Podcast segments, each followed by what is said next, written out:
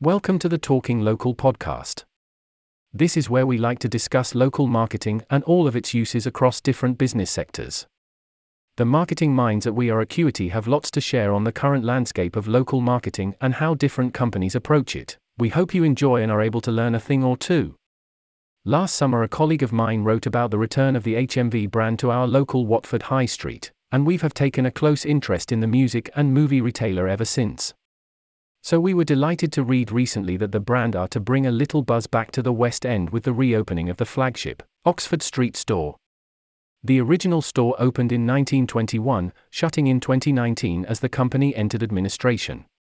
But a return to profit in 2022, aided by a boom in vinyl sales, highest UK sales since 1990, sees the brand planning to roll out the new HMV shop concept across 24 locations this year.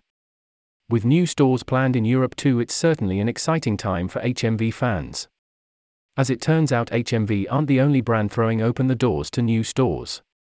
As reported in Retail Gazette, a number of brands are supplementing their online presence by investing heavily in their physical footprint in 2023.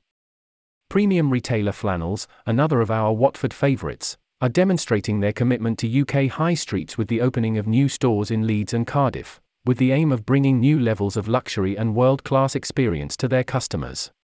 Mango also sees the UK as a key strategic market and plans further expansion following the opening of their Newcastle store in November. Marks and Spencer announced in January it would invest 480 million pounds in bigger and better stores across the UK to offer a seamless customer experience, with 20 new sites opening in the next financial year creating over 3,400 jobs. These are just a few of the positive stories for the UK's high streets, also opening a flagship store in Oxford Street this year as well as a 6,000 square foot store in Atria Watford, is FOOTASYLUM. Once owned by JD Sport, it has more than 65 stores across the UK and is currently owned by private equity firm Aurelius Group, who own another staple of the high street, Lloyd's Pharmacy. They clearly know a good thing when they see it. Yet another physical retailer doing great things right now is Dunelm the homewares retailer posted a 6% increase in sales for the 13 weeks to April 1st.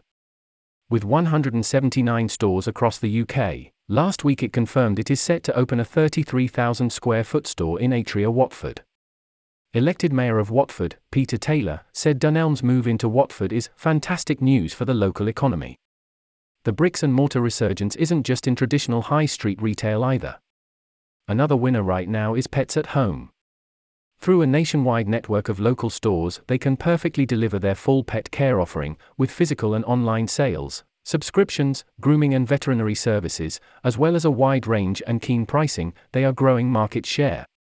One word in common for all these brands is experience. It's no longer about having a shop. It's about offering an environment in which customers can experience the brand and products by offering a physical experience, which complements their online offering. At We Are Acuity, we've huge experience of helping global and national brands support their online presence by activating in local towns and cities.